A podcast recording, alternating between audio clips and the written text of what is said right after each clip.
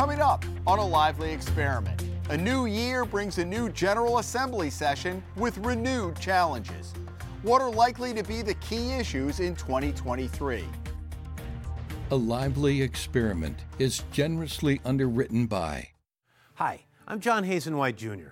For over 30 years, A Lively Experiment has provided insight and analysis of the political issues that face Rhode Islanders. I'm a proud supporter of this great program and Rhode Island PBS. Joining us this week with the analysis are leaders from both chambers. House Majority Leader Chris Blazejewski, Senate Minority Leader Jessica De La Cruz, Josh Miller, Chairman of the Senate's Health and Human Services Committee, and House Minority Leader Mike Chippendale. Hello, everyone, and welcome to our annual Legislative Leaders Program. I'm Jim Hummel housing, education, the environment, and homelessness, we found that having a lot of money doesn't always solve the state's problems. But it's a much better position to be in than the huge deficits Rhode Island saw just a couple of years ago. So, what can we expect to see over the next six months? Panel, welcome. We're going to have a great half hour. Uh, just a programming note Senator Miller, thank you for joining us. Ryan Pearson, who was the new Senate Majority Leader, had a conflict, uh, so Josh is coming in from the bullpen. So thank you for that. Chris, we joked uh, before you were the only guy who survived from last year's panel. There's been a big change in leadership. So, uh, Mike, you've been on the show before. Chris, let's begin with you. This big budget surplus, I know uh, Speaker Shekarchi said uh, in the ARPA money, they had 10 times the amount of requests for what you had. How do you approach it going into the session? It's a nice luxury to have, but a lot of people want a piece of that pie.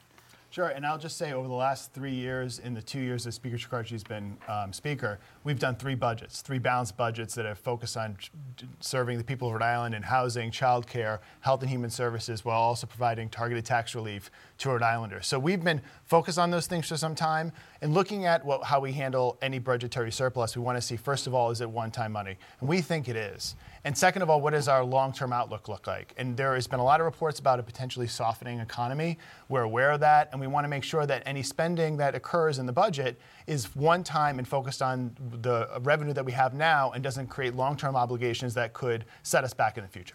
You were one of the first to call for suspension of the gas tax, something tangible. Now, mm-hmm. gas has come down. I've heard a lot of people, neighboring states are saying, we have all this money. Why don't we cut a check? Or why don't we do something? Now, the governor's talked about a potential sales tax cut. Do you have something in mind beyond that for that surplus?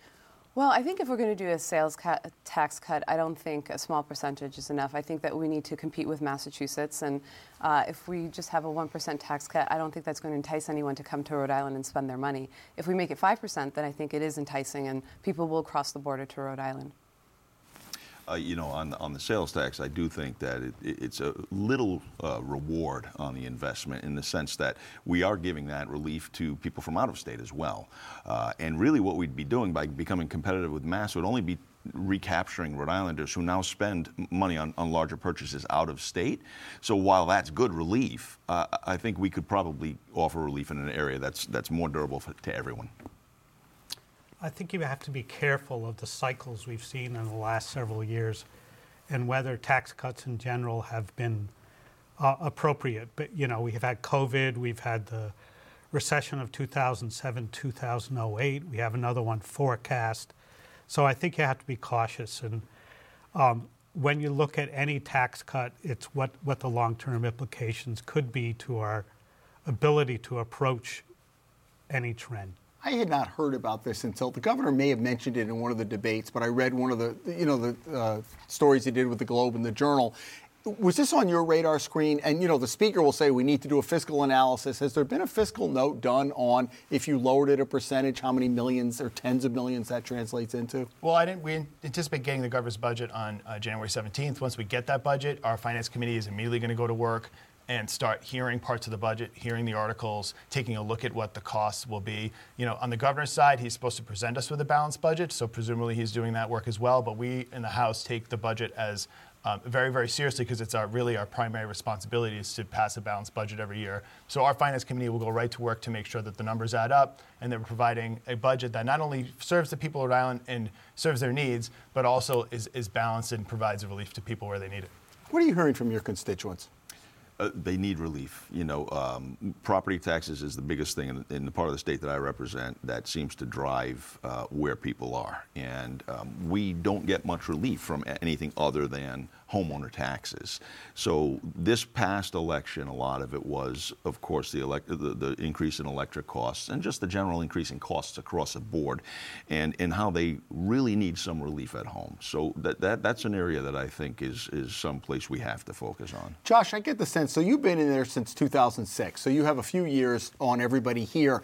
The sense that I get is because you've seen that red ink, the leadership, for so long that there's a hesitancy because you know right around the corner you you've got to look at the out years. So maybe to do something bold, I sense a hesitancy. I don't know what you're hearing up there that we need to be cautious because two years out, we may be facing another $200 million deficit. Yeah, I think there's ca- some caution based on that, and that we've seen cycles. It's been somewhat of a roller coaster.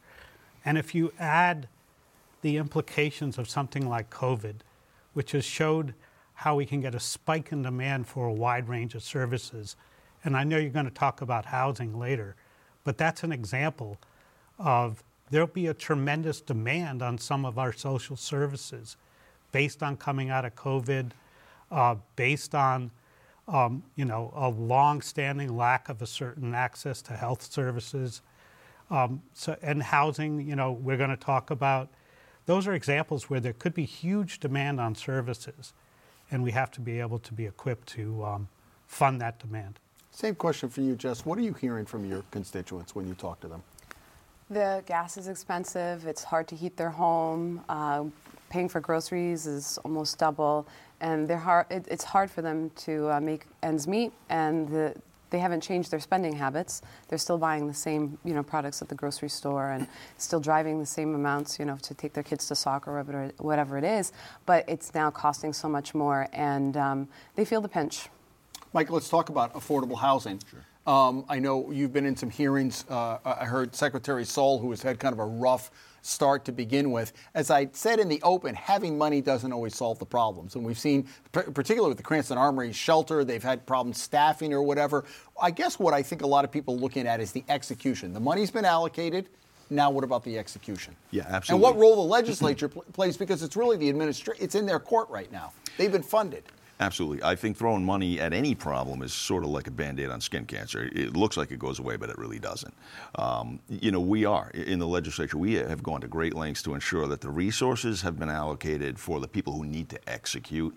Um, whether or not they're going to be able to execute is really what's at, at, question here. And frankly, I haven't seen the sort of urgency that this issue really demands so far. Um, and we, we're running out of time we have to act, and we have to act swiftly and responsibly. I know the speakers, speakers had concerns about what the secretary is doing, and it, it, you know, this is an issue we've been talking about for so long, but we have the luxury of money now. So, how would you like to see it used and what timetable? Well, you, you mentioned execution. That's so important. Really, the House has been ahead of the curve on this. I know housing has been an issue that has been um, in, in, the forefront. But if you go back to the three budgets we've done since 2020, in the first budget, we had a $65 million affordable housing bond, which was at that time the highest affordable housing bond that had ever existed. We also passed a first in, um, in, in Rhode Island uh, housing production fund and pre-funded it with $25 million. Then last year we provided almost $300 million to support the production of additional affordable housing. So the resources are there. It's now the time we need to see execution on those on those plans. We created a Pay for Success program, a $6 million program to provide wraparound services for people that are chronically unhoused. That was passed in 20- uh, 21, the summer of 2021. Now, just now, the governor is started implementing that program. So we got to see execution on the on the funds that we've created over time. Josh, yeah, I think there are two components to this that we should look at. There's the housing component, and there's a wide range of housing needs. I believe it's 30,000 units over a wide range. But if we're talking about those who are currently homeless, it's a totally different category and it requires a totally different approach that goes beyond housing. Um, it's why are these people housed, and could we have prevented that? And can we quickly do something about that? And are there populations we can specifically target that would prevent them from being housed, whether they're recently incarcerated, those who have behavioral health issues, or um, addiction issues, those who have been evicted, uh, victims of domestic violence. There are resources that would prevent them from being homeless that also need to be funded, that would prevent homelessness, that would really be um, a quicker solution often than waiting for housing to be built or to properly respond versus responding in December. We know we've lived in Rhode Island all our lives, most of us. We know winter is coming every time winter comes, but we're not prepared almost every season. And to properly prepare and fund that response on a year round annual budget that actually meets those needs and approaches those issues. And just uh, affordable is a relative term because spikes rents have spiked so much. So it's not just the urban areas. I'm sure even in your district, people are having a hard time finding affordable rental units. It's hard to find rental units at all. Um, I talked to even uh, legislators in, uh, in the Senate, one was telling me that her constituents can't find something in Providence. It's too expensive, or there just aren't enough uh, apartments available. Um, but for the homelessness, there, there are short term uh, things that we can do immediately, and then there are things that we have to focus on long term. But um, short term, we have all this money, and the governor hasn't um, used the funds. And we, as you had mentioned, the Armory, uh, they found it to be unsanitary, unsafe, and it's, there's, there's no reason for it. Um, but, but also that might be a workforce thing. We're having such a hard time getting people to work in any job. You can't just snap your fingers. I know Crossroads is, and Amos House are overseeing these things, but to get people to, you know, how are you going to hire and get people over to the Armory? So I know that that it, from the outside it may seem easy. The execution, as we said again, is not as easy. Well, I think that's part of the uh, point I was trying to raise earlier is that this is something we've been working on in the legislature now for three years. I mean, I think we worked as a caucus, we came together uh, shortly after Speaker Shekarchi was elected. We talked about the issues we wanted to work on, and housing was first uh, foremost, and that was three years ago. So we've been doing the work through the bond, through the production fund, now through the last year's budget to set up the opportunity for the for the administration to execute on a plan, not only to build more affordable housing uh, long term, but also provide those wraparound services and those short term transitional housing needs that we need to get people off the streets into a stable housing situation. When you go ahead. Yeah, I was just going to interject, uh, complimentary to both of those comments. Um, in that same period, three years, we've also seen a depletion of, of mental health professionals, um, addiction uh, counselors, things along those lines that have further complicated the issue. So having the funding available is, is one element, but not having the, the, the folks who can uh, um, go out and, and perform the, these uh, vital services is a problem that is, is, in my opinion, not being addressed uh, in the marketplace, so to speak. Well, we've seen that with nurses. We've seen Absolutely. a lot of professions every profession. Teachers every leasing. Josh, when we talk about affordable housing, so people say that's there's a number of components. You got to build units. Is it rent vouchers? Is it trying to get? Is it a combination of things? And like, where would you like to see the state a year from now?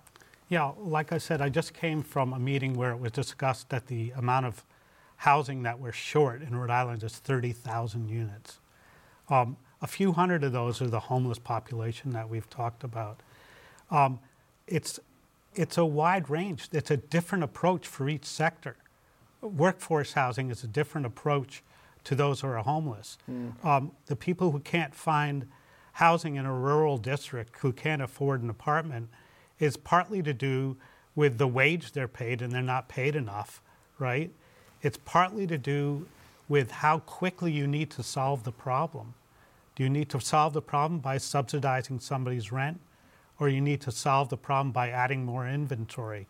It's not the same approach for each sector. And therefore, we've not come up with a simple solution, and we need to specify the report that's overdue would specify and help specify where you need to spend. Do you just need to spend more on supplemental? Do you need to spend more on emergency? I, am sure we need to spend more on all of them, but if you have 250 and you want to spend another 250, how should you allocate? That's where the real work comes in, and that's why you're needing housings are that will respond appropriately and know that he's basing it on fact rather than um, what happened yesterday. Just quickly before we move on, where, where does the legislature fit in here now? The, you know, you've said the governor needs to do his thing. Speaker Speaker is not happy with what's going on.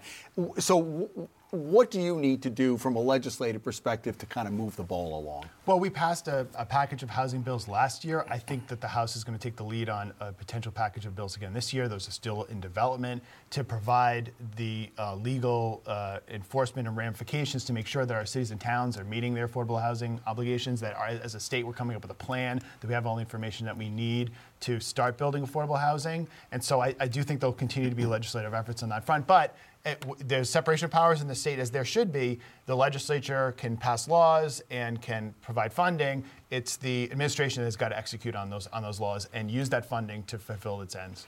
Jessica, education such a big deal, and and we're coming out of you got kind of a mulligan for COVID, right, for those couple of years, but that's lost learning. So I wonder, as you look at it statewide, uh, Angélica, Angélica Infante Green was brought in, and then all of a sudden the Providence takeover kind of sucked all the air out of the room.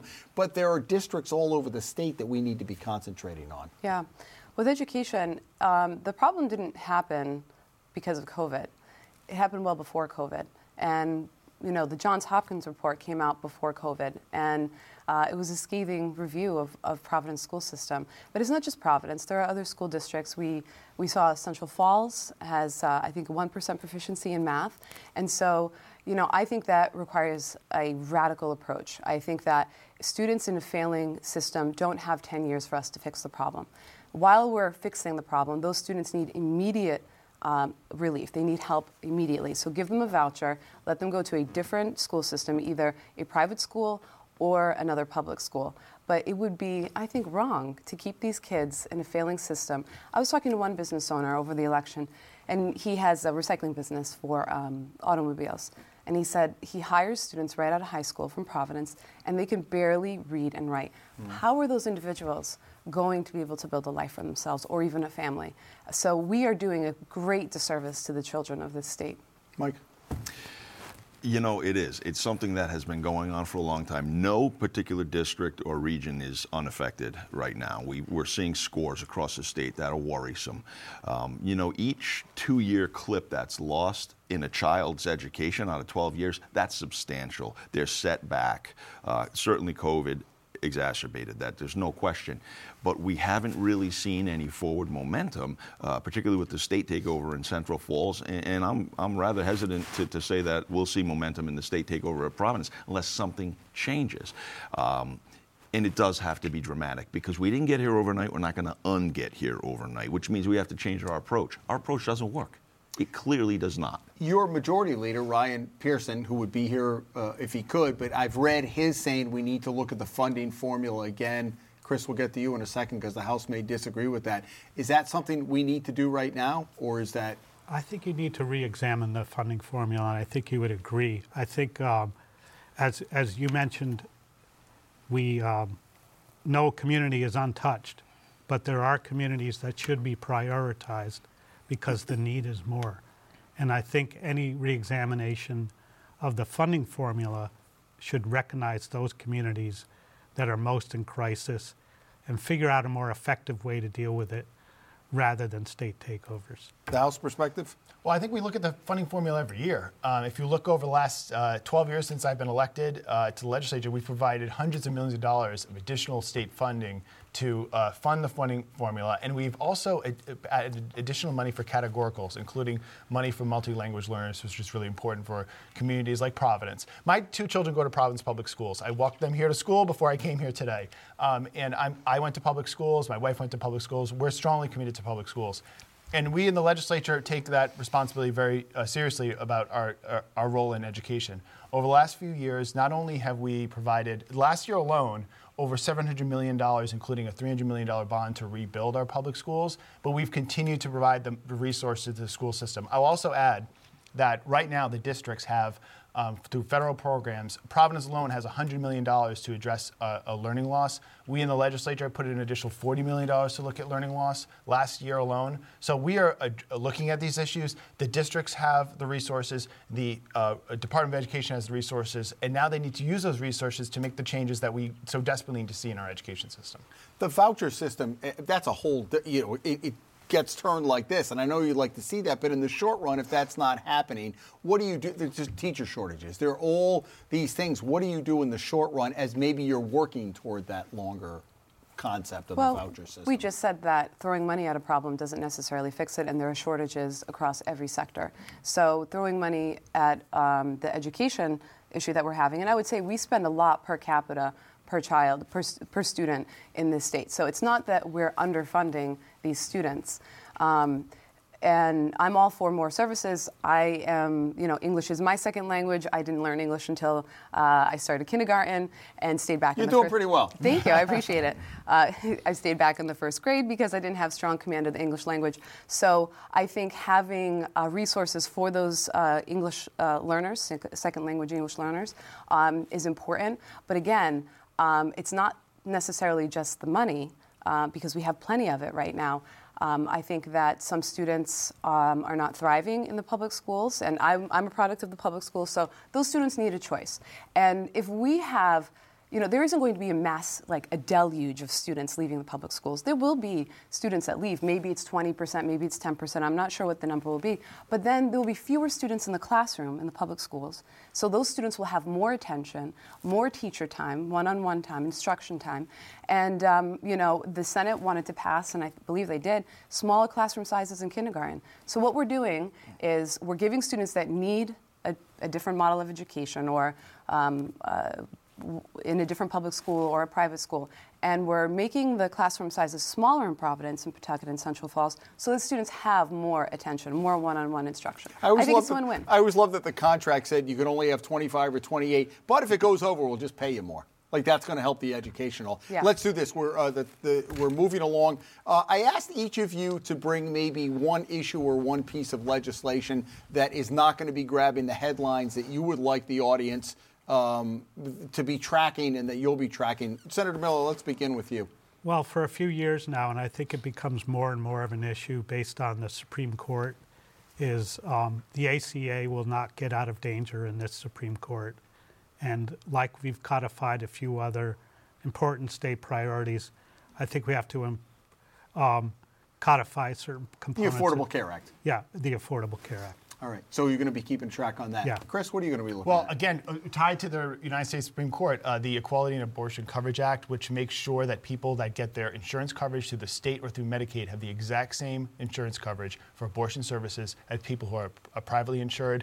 I think after we've seen the, the United States Supreme Court's decision overturning Roe versus Wade, it's more important than ever that people have access to the abortion services that they, they need, and that's an important bill that we want to get over the finish line. Regardless of where you are philosophically on that, I mean, you're an overwhelmingly Democratic legislature. Do you not see? Do you see any roadblocks to that, or do you see that sailing through? Well, I mean, any vote on a, a major issue like that is, is going to involve a lot of um, debate.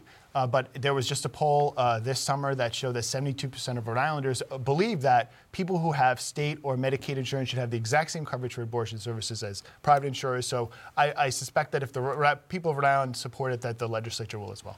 Mike, what do you have maybe flying under the radar? Um, I wouldn't necessarily say it's under the radar, but very importantly, I've been immersed in, in the affordable housing issue. So the bills that, uh, that my colleague referenced as, as pending are of great interest to me, and where they, they want to go uh, or where they seek to go is going to, I think, either make or break the issue. So I'm very, very interested and want to be. Um, uh, very active in, in helping to there's, guide that There's policy. issues with that because I know they've talked in my town. We mothballed a couple of schools that we had to bring back at one point because the you know the the population fluctuates. And so I think there's discussion about when you relax zoning rules and that, that affects other property owners. Is that some of what the discussion that's going to be going on? Certainly, that is, is one of the elements. But I think, again, uh, we do need to um, revolutionize to a degree our approach. And I think uh, empowering folks who want to get out of an affordable housing situation through um, getting into an apartment, renting, leasing, building equity to buy an affordable house, and then perhaps one day decide to move wherever they want, thus freeing up um, the inventory for folks who are coming up. And I think we can build sort of a, a revolving system that keeps the, the stock high and allows people to build equity and get out of that, that cycle. Jessica, what are you looking at? Maybe that other people might not be seeing in the headlines. Okay, well, they're the the, nor- the usuals like education and and, and, of course a lot of these topics. But um, you know, I've been doing some research and Uh, it would have to go to the voters, but I would love to see uh, one senator for every city and town. So we'd go from 38 to 39, and we'd have really model ourselves after the uh, the uh, federal model, where you know Rhode Island gets two senators, and Connecticut, I mean, excuse me, and California gets two senators, regardless of size and population. It would have to go to the voters because uh, it would be unconstitutional the way that it's set up. But I would love to see that. Um, I think it works, and we wouldn't have to worry about gerrymandering in the Senate. You heard it here first. Keep an eye on Senator Jessica De La Cruz. Uh, let's do outrages and or kudos, and we may have time to get to a couple other things. Chris, do you have an outrage or a kudo this week? Uh, yeah, my outrage is the insurrection in Brazil. I mean, it happened on January 8th, uh, two years and two days after the insurrection that happened in this country. It looked exactly the same. It's the it's the the same approach. It's the same attack on democracy. Eh, the lesson I see is that our democratic institutions are important. That we have to preserve them, and that it takes work of all of us to do that. Because if it can happen here in the United States and in Brazil, it can happen elsewhere. And that's my outrage of the week. Senator Miller? Um, my outrage of the week is uh, the way the U.S. House, House of Representatives conducted themselves and the danger of the kind of investigation that they might do, and um, what the important role, both locally and nationally, journalism will take part in this.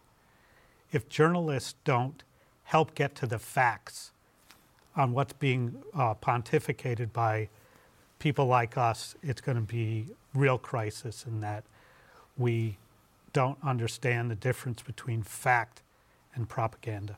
Jessica, what do you have? Outrage or kudo? Well, I think I'll go positive. I'll go with the kudo. Um, I would have to give kudos to my Senate colleagues for putting the work behind saving Zambarano Hospital. I couldn't have done it without all of them and their unanimous support. And that includes uh, the Senate President and, and my colleague here at the table. But um, couldn't do it without them, and I'm very thankful for their support. It looked a little dicey at one point, didn't it? It, it did, yeah. Yeah. But, and we still have work to do, so I look forward to working with them on that. Mike? My outrage uh, at first I thought was a joke, but it turns out it's absolutely true. Um, the president has suggested banning the use of gas stoves in our homes. And for all of those folks who worship at the altar of solar panels, I think this is probably one of the most ridiculous proposals I've heard of. Uh, in Don't tell Chef string- Terranova that. He's No, not I gonna be won't. I won't because he'll hit me with a cast iron pan. Um, but while embracing the fact that we have to deal with climate issues, um, I think the approach has just been foolishly ideolo- ideologically driven, and it's resulted in some just uh, some some policies that are impractical and will bankrupt families. And, and this one here is just another example of the ludicrousy we're getting from that. I wouldn't crowd. hold your breath on that going through. From my cold dead hands, you will get my gas stove. We didn't even get to guns on this issue. It's the uh, that'll be for another day, folks. That is all the time we have.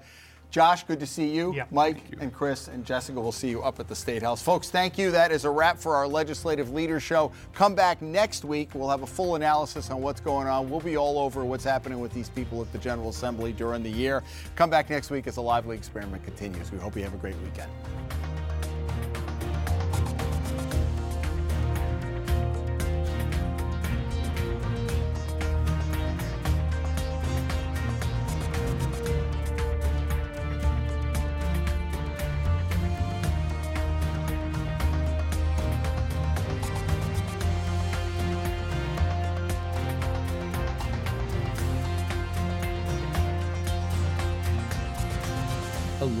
Experiment is generously underwritten by Hi, I'm John Hazen White Jr. For over 30 years, A Lively Experiment has provided insight and analysis of the political issues that face Rhode Islanders. I'm a proud supporter of this great program and Rhode Island PBS.